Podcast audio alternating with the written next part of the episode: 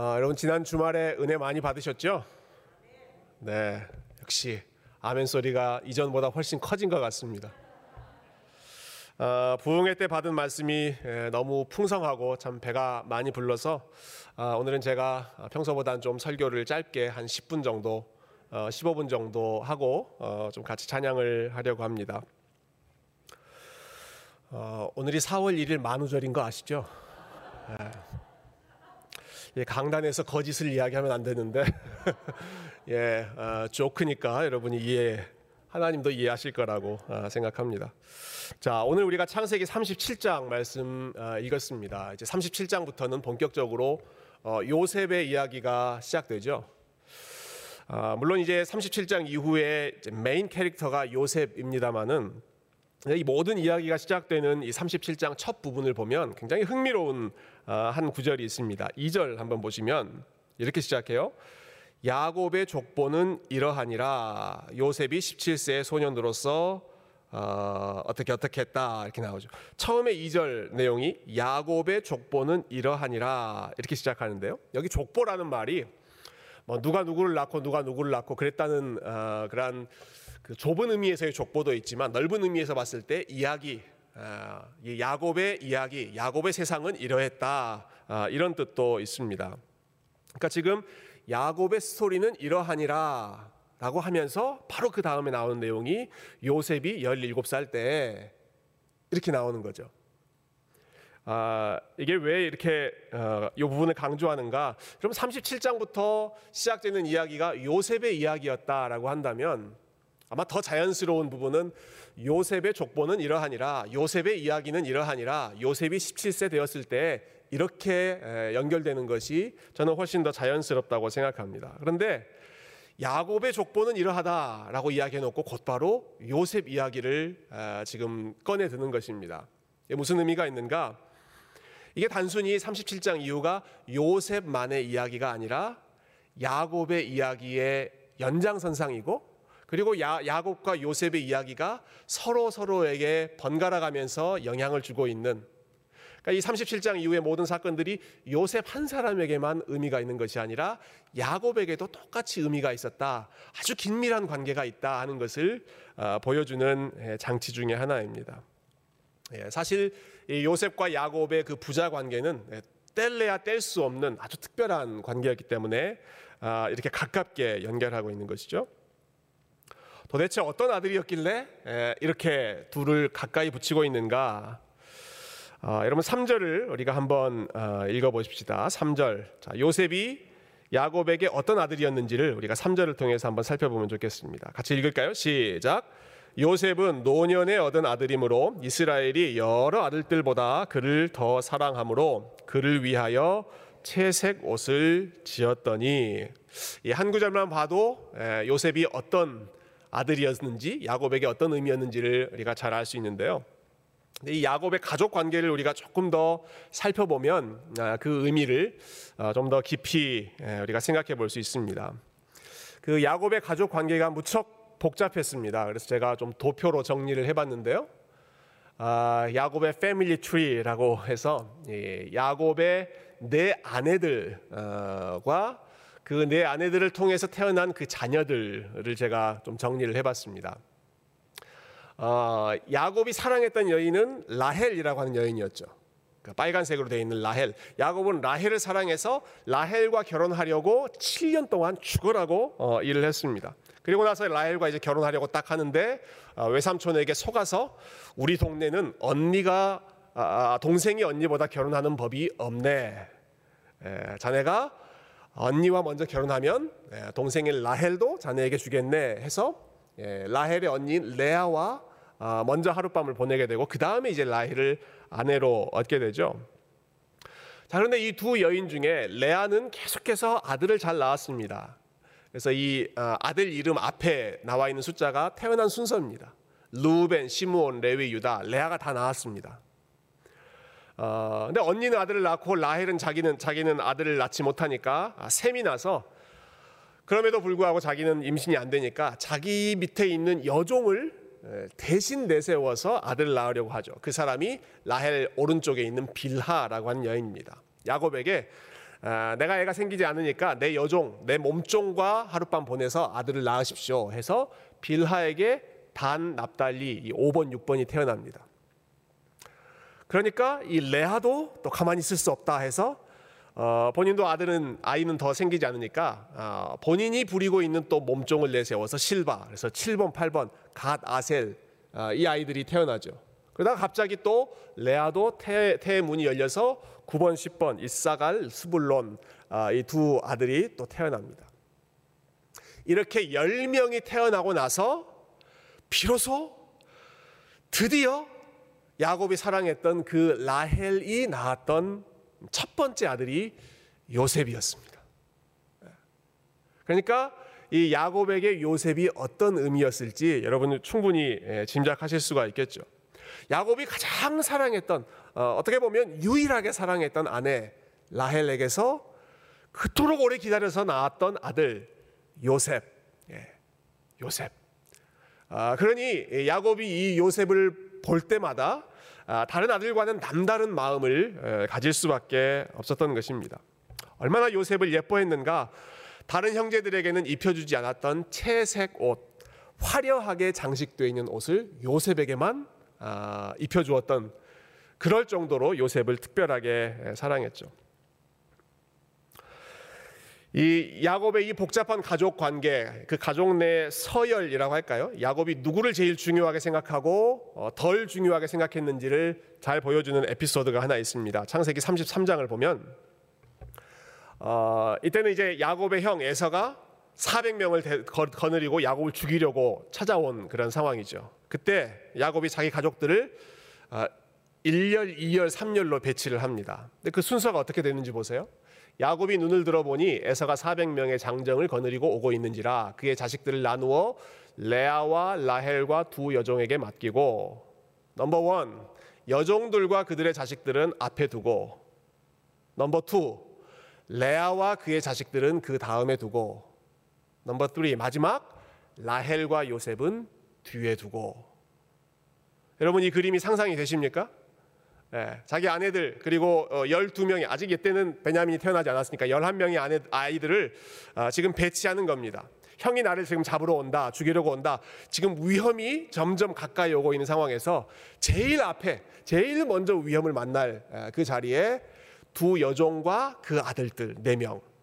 그리고 그 다음에 혹시 칠지 모르니까 그 다음에 서는 사람들 레아와 그의 아들들 6명. 그리고 제일 뒤에 라헬과 요셉 그렇게 세워두고 아, 지금 형을 만나러 가는 것입니다. 그러니까 이 야곱의 애정 순위가 아, 우선 순위가 어땠는지를 잘 알 수 있겠죠. 여러분 이 상황에서 여러분 이 아, 가족들의 그 심정을 우리가 한번 어, 참 짐작해 보면 좋겠습니다. 여러분 제일 앞에 니들이 제일 앞자리로 가라. 제일 앞자리로 내 던져진 이두 어, 아내와 그 아들들 심정이 어떻겠습니까? 그리고 그 다음에 따라가는 아, 레아와 그 레아에게서 태어난 아들들의 심정은 또 어떻겠습니까? 라헬과 요셉 예, 이두 모녀가 모자가 얼마나 얄밉고 밉고 어, 참 시기 나고 질투 나고 그랬겠습니까? 그 야곱이 가지고 있는 가족들에 대한 비뚤어진 사랑, 아, 편애 여러분 이것이 얼마나 많은 가족들에게 상처를 주었고 얼마나 많은 자녀들에게 또 비뚤어진 그런 관계를 아, 만들었고 여러분 이런 관계 속에서 그 자녀들이 어떤 심정으로 성장했을지 얼마나 서로 눈치 보면서 긴장하며 또 아버지의 사랑을 아, 조금이라도 받아보려고 그렇게 몸부림치면서 살지 않았겠습니까? 이렇게 비뚤어진 관계가 지금 야곱의 가족이었다는 것입니다. 어, 근데 생각해 보면 여러분 야곱이야말로 부모로부터 그 잘못된 편에 비뚤어진 사랑으로 인해 피해를 받았던 어, 그 사람이 야곱이지 않았습니까? 예. 아버지는 형만 사랑하고 어머니는 동생만 사랑하고 어, 그래서 그 가족이 콩가루 집안이 되었던 것이 야곱의 성장 과정이었죠. 참 놀랍죠. 부모의 비뚤어진 사랑 때문에 피해를 입었던 야곱이 본인이 아, 부모가 되었을 때는 똑같이 아니 그보다 더 어, 크게 사람들을 차별하고 어, 자녀들을 편애하는 어, 아주 그 끝판왕이 요셉에게만 채색 옷을 입혀서 애지중지했던 것입니다. 본인의 그런 태도가 다른 가족들 10명의 10명의 아들들에게 어떤 데미지를 입히게 될 것인지 전혀 신경도 쓰지 않은 채 요셉 한 사람에게만 모든 사랑을 쏟아붓고 요셉 한 사람에게만 화려한 옷을 입히고 요셉에게만 명품 옷, 명품 선물 어, 이렇게 주면서 어, 요셉만 떠받드는 그러한 삶이 지금 야곱이 보여줬던 모습이었던 것입니다. 무엇을 보여주는 것일까? 어, 여러분 요셉이 야곱에게는 우상이었습니다. 예, 야곱에게 넘버원 우상이 무엇이냐? 옷 입는 거 보면 알 수 있습니다. 아, 누구에게 무슨 옷을 입혔는가 보면 알 수 있습니다. 요셉이 야곱의 마음 속에 그 야곱의 마음을 흔들고 있는 가득 채우고 있는 우상 예, 채색 옷 입고 있는 아, 그 요셉이 우상이었던 것이죠. 예. 뭐 원래부터도 가장 사랑했던 아들이었겠지만 예, 라헬 사랑하는 아내 라헬이 죽은 이후에는 더더욱 그 요셉에게 집착하고 어, 요셉을 통해서 또 라헬에 대한 그리움까지 어, 또 달래고 예. 어, 요셉이 야곱에게 있어서는 사실은 전부와 같았던 그렇게 왜곡된 모습이 지금 야곱의 마음 속에 자리 잡고 있었습니다. 제가 이 말씀 좀 준비하면서 굉장히 흥미롭게 생각했던 부분은 또 사실은 좀 안타깝게 생각했던 부분은 여러분 지금 이 모든 일들이 아, 야곱이 하나님을 만나기 이전에 일어나는 일이 아니라 야곱이 하나님을 만나고 난 이후에 벌어지고 있는 일들이다라고 하는 사실입니다. 아, 우리가 2주 전에 말씀 봤죠. 야곱이 야복 강가에서 하나님과 씨름했습니다. 아, 그때 하나님을 만났습니다. 얼마나 확실하게 만났는지 모릅니다. 그래서 그 장소를 브니엘이라고 부르지 않았습니까? 하나님의 얼굴을 내가 뵀다. 지난 주일 설교 말씀에도 나오지만 얼굴과 얼굴을 대하는 그 친밀한 그 뜨거운 체험을 야곱이 야복 강가에서 했습니다. 근데 야곱이 그렇게 확실하게 하나님 뜨겁게 하나님을 만났다고 해서 야곱의 인격이 한순간에 다 거룩해지고 다 완전해지고 하는 것이 아니라 그 이후에도 여전히 이렇게 부족한 모습, 연약한 모습이 남아 있었다라고 하는 것이죠. 어, 저희가 지난 주말 금, 토, 일 뭐 너무너무 어, 은혜를 많이 받았습니다. 어, 여러분 저에게는 꿈 같은 시간이었습니다. 꿈 같은 시간. 뭐 말씀도 풍성했고요. 아, 또 우리 성도님들께서 정성껏 준비해 준 그러한 친교 음식 교제 이것도 너무너무 풍성했고요. 그리고 시간 시간마다 우리 본당이 꽉꽉 채워질 정도로 우리 많은 성도님들이 오셔서 아, 열심을 다해서 그 긴 말씀을 아, 집중해서 듣고 또 하나님 찬양하고 기도하는 예, 그 모든 일들이 얼마나 참 아름다운 시간이었는지 예, 모릅니다. 그래서 부흥회 끝나고 나니까요 마음이 되게 한편이 허전해지더라고요. 그래서 월요일 아침에, 그러니까 주일까지 주일 저녁까지 이렇게 막 은혜 나누고 다 썰물처럼 아, 나가신 다음에 주일 아침에 아, 월요일 아침에 이제 교회 와서 텅 비어 있는 예배당을 보니까 굉장히 그 허전한 마음이 에, 들었습니다. 예. 그때 갑자기 노래가 스쳐 지나가더라고요. 연극이 끝나고 난 뒤, 혹시 그 노래 아세요? 예, 화려한 공연이 끝나고 난 뒤 그 무대의 좀 적막함, 그것이 평소보다 어, 더 어, 쓸쓸하게 느껴지는 그러한 노래 가사였는데요. 어, 이런 부흥회 때 은혜 많이 받으셨잖아요. 부흥회 때 제가 제일 많이 울었던 것 같아요. 제일 많이 울고 감격스러웠는데 어, 여러분 질문하겠습니다. 부흥회 때 은혜 받고 예, 어, 2박 3일 동안 그렇게 은혜 받고 뜨겁게 하나님 예, 사랑을 경험한 이후에 모든 것이 한 번에 다 100%다 바뀌고 완전하게 거룩해지셨죠? 아, 참 그것이 쉽지 않습니다. 부흥회 때 아무리 은혜를 받았다고 하더라도 여전히 현실은 또 현실이고 우리 안에 남아 있는 연약함은 그대로 남아 있고 계속해서 씨름해야 될 이슈들이 남아 아, 있더라는 것입니다. 은혜 받은 것은 은혜 받은 것이고 그것은 하나님 앞에서 우리가 참 감사하고 찬양해야 될 제목이지만 그런데 그 우리의 신앙생활이 신앙 여정이 한순간에 그렇게 어 180도로 순식간에 바뀌는 것이 아니라 계속해서 걸어가야 하는 싸움이 있는 것이죠. 마치 야곱이 야복 강가에서 아, 일평생의 그 turning point라고 할 수 있는 하나님과의 씨름 사건을 경험했지만 그 후에 그 후에도 여전히 그 마음 속에 요셉이라고 하는 우상이 남아 있었고 대대로 부모 세대로부터 지금 어, 물려져 내려왔던 본인도 끊고 싶었던 예, 가족 간에 차별하고 편애를 하는 그런 왜곡된 사랑, 삐뚤어진 사랑이 여전히 야곱의 마음 가운데 남아 있어서 하나님께서 그 마음을 평생 계속해서 야곱의 마음을 수술하고 어, 그리고 온전한 모습으로 다듬어 가셔야 하는 평생의 숙제가 남아 있었습니다. 여러분 그래서 하나님께서 야곱이 가장 사랑했던 요셉을 잠시 동안 일정한 기간 동안에 떼어내시는 것입니다. 떼어내시는 것입니다. 야곱이 우상처럼 생각했던 그 우상, 예, 요셉을 우상을 깨뜨리시기 위해서 예, 야곱의 마음속에 여전히 예, 더 가장 중요한 것으로 자리 잡고 있는 그 우상을 제거하기 위해서 그래서 야곱을 연단하고 야곱을 더 아, 하나님 보시기에 아름다운 사람으로 아, 인내를 통해서 아름다운 캐릭터가 빚어지고 어, 그의 바뀌어진 이름처럼 진정한 이스라엘 이름 이름만 바뀐 것이 아니라 그의 성품 그의 삶도 이스라엘 하나님과 씨름하는 삶이 되도록 하기 위해서 새로운 고난이 예, 주어지고 아, 그의 마음을 수술하는 아, 그러한 참 고통스러운 시간이 있었다라는 사실입니다. 어, 여러분 이것은 야곱의 삶만이 아니라 요셉 역시도 마찬가지였습니다. 우리 요셉의 삶을 한번 잠깐 들여다보면 좋겠는데요. 자, 이렇게 아버지로부터 절대적인 사랑, 전폭적인 사랑만 받고 있었던 요셉은 어떤 모습이었을까? 아, 우리 2절 말씀을 한 번 더 같이 읽어보겠습니다. 2절 같이 읽겠습니다. 시작.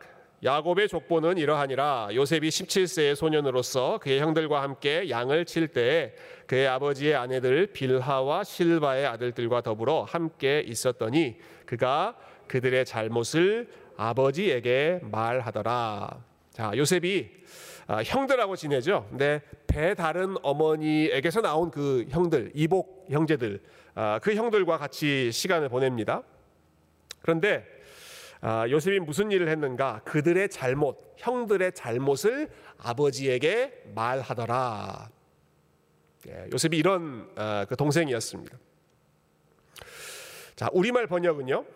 자, 형들이 잘못했기 때문에 형들의 잘못을 아버지에게 알려주었다. 아, 이러한 이제 뉘앙스로 해석을 했습니다만은 아, 히브리어 원어나 영어 성경을 보면 아, 꼭 그렇게만 볼 수 있는 것이 아니라 이, 이 문장이 이중적으로 해석될 수가 있습니다. 그 영어에 보면 제일 마지막에 요셉이 아버지에게 a bad report of, of them 형들에 대한 bad report를 했다 이렇게 나오죠.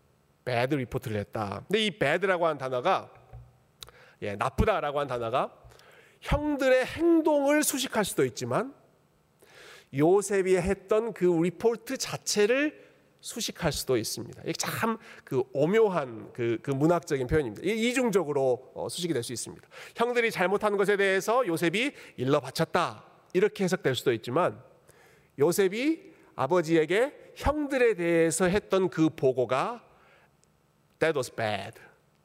어, 어떤 사람은 false라고 하는 그런 형용사를 써서 번역하기도 했더라고요.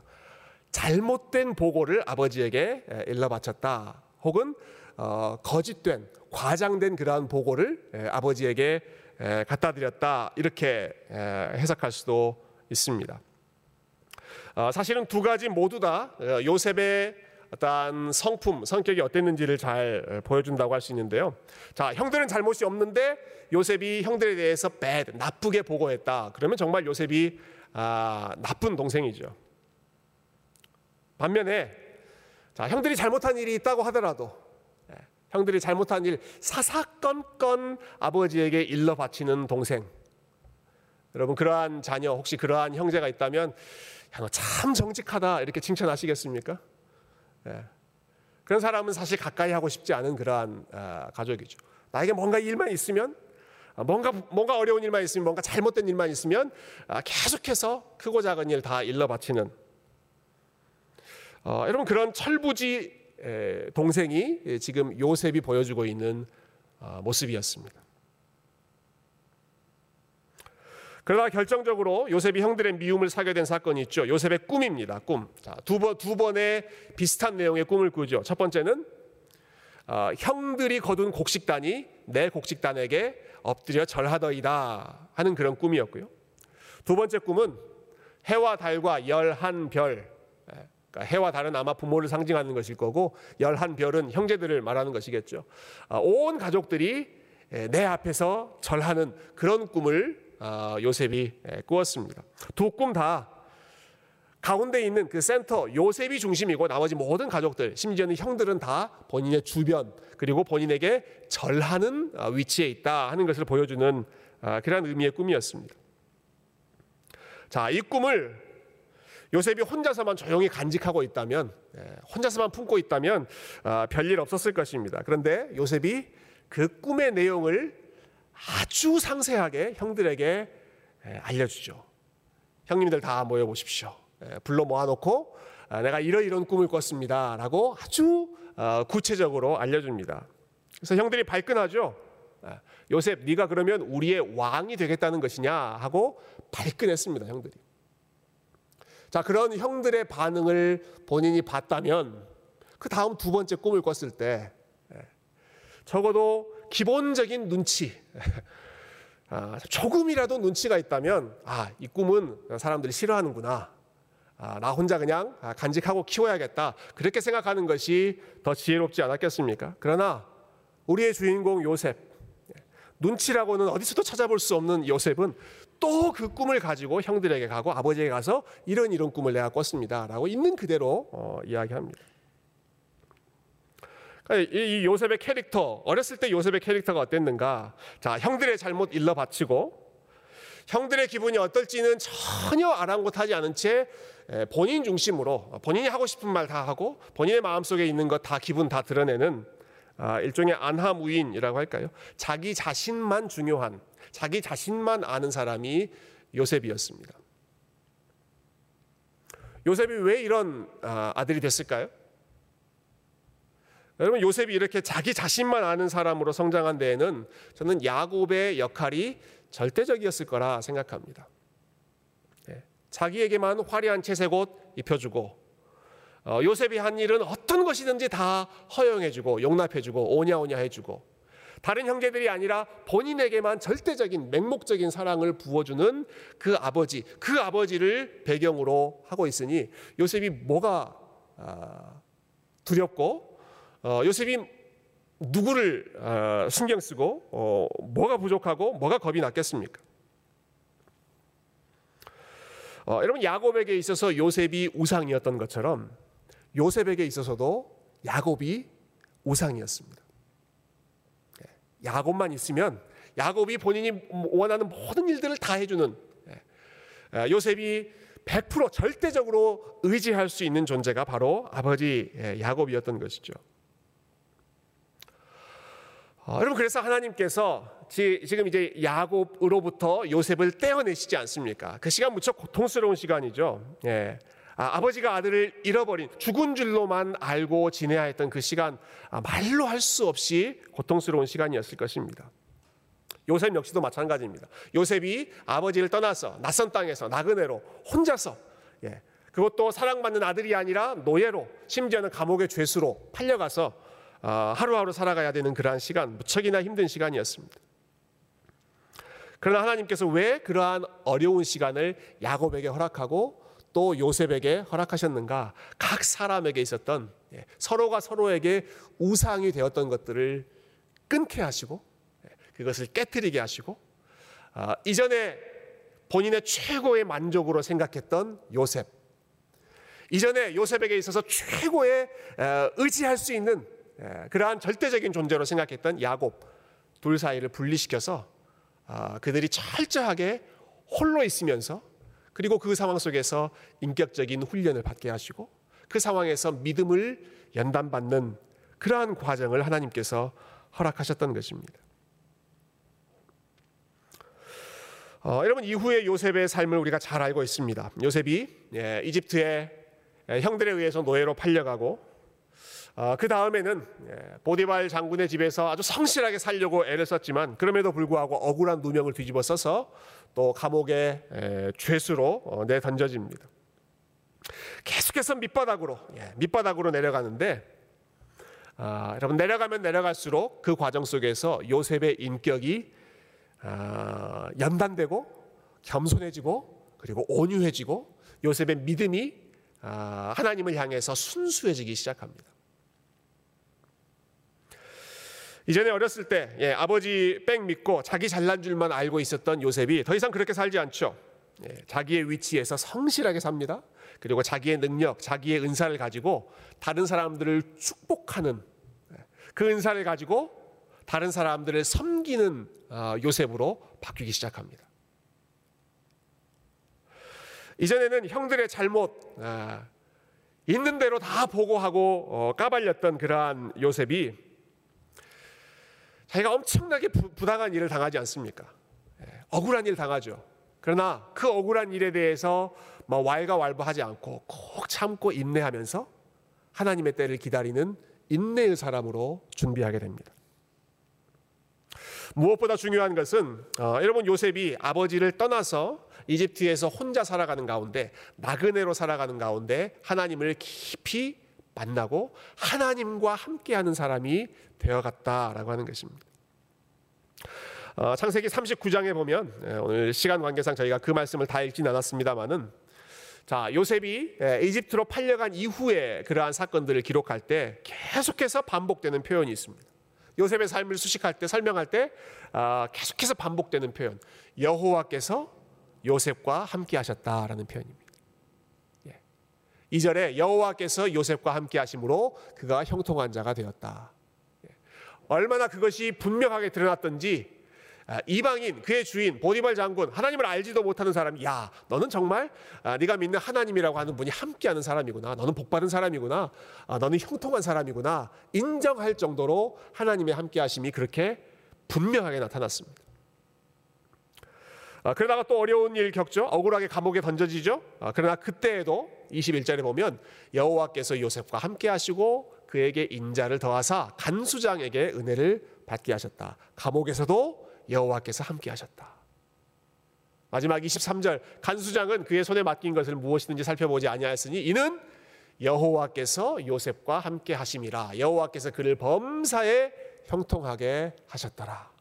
그러니까 이집트에서 요셉의 삶 한마디로 표현하면 무엇이다? 여호와께서 함께 하시는 인생이었다. 여러분 이전에는 예, 야곱이 요셉의 모든 것을 다 뒷바라지 해 줬습니다. 채색 옷도 입혀주고 어, 다른 모든 위협으로부터 야곱이 보호해주고 야곱이 사랑해주고 야곱이 필요한 것들 모든 다 모든 것을 다 채워주는 그러한 삶이었다면 이제는 그 야곱으로부터 분리돼서 홀로 있는 가운데 하나님을 만나고 하나님께서 요셉과 함께 해주시고 하나님께서 요셉에게 형통의 복을 부어주시는 그러한 삶. 인격도 다듬어지고 하나님과 깊이 만나면서 하나님과 동행하는 삶이 요셉의 인생에 차근차근 펼쳐지기 시작한 것이죠. 어, 이런 요셉의 삶을 잘 요약해 주는 말씀이 시편 105편 말씀인데요. 우리 이 말씀 읽고 어, 오늘 말씀을 정리하죠. 시편 105편 우리 16절부터 19절 말씀 우리 앞에 있는 말씀 우리 한 목소리로 같이 한번 읽어 보겠습니다. 시작. 그가 또 그 땅에 기근이 들게 하사 그들이 의지하고 있는 양식을 다 끊으셨도다. 그가 한 사람을 앞서 보내셨으며 요셉이 종으로 팔렸도다. 그의 발은 착고를 차고 그의 몸은 쇠사슬에 매였으니 곧 여호와의 말씀이 응할 때까지라. 그의 말씀이 그를 단련하였도다. 아멘. 예. 그가 한 사람을 앞서 보내셨다. 예, 하나님이 한 사람을 앞서 보내셨다는 것입니다. 아, 요셉을 미리 보내신 것이죠. 무엇을 위해 미리 보내셨습니까? 그 땅에 기근이 들 것을 준비하기 위해서 요셉을 미리 보내셨습니다. 아, 기근이 들었을 때 어려움에 당하는 모든 가족들을 구원하도록 하시기 위해서 온 땅을 예, 하나님의 은혜로 하나님의 지혜로 어, 생명이 회복되도록 구원하는 그 도구로 삼기 위해서 하나님께서 요셉을 앞서 보내셨다. 앞서 보내셨고 그리고 긴 시간 동안에 하나님께서 말씀으로 단련하셨다. 예. 여호와의 말씀이 응할 때까지 그의 말씀이 요셉을 철저하게 단련하셨습니다. 삐뚤어져 있는 그러한 성품들은 어, 둥글둥글해지게 온유하게 겸손하게 사람들을 섬기는 마음으로 낮아지게 하시고 어, 외로움 가운데 하나님 바라보게 하시고 하나님의 지혜를 경험하게 하시고 예, 그 지혜로 사람들을 섬기는 일에 열심 다하게 하시고 때로는 원치 않는 그런 결과가 주어졌을 때에도 어, 그 순간에 인내하면서 하나님을 묵묵히 섬기는 어떤 상황에서도 여호와의 함께 하심을 누렸던 그러한 삶으로 예, 하나님께서 미리 요셉을 보내셨던 것이죠.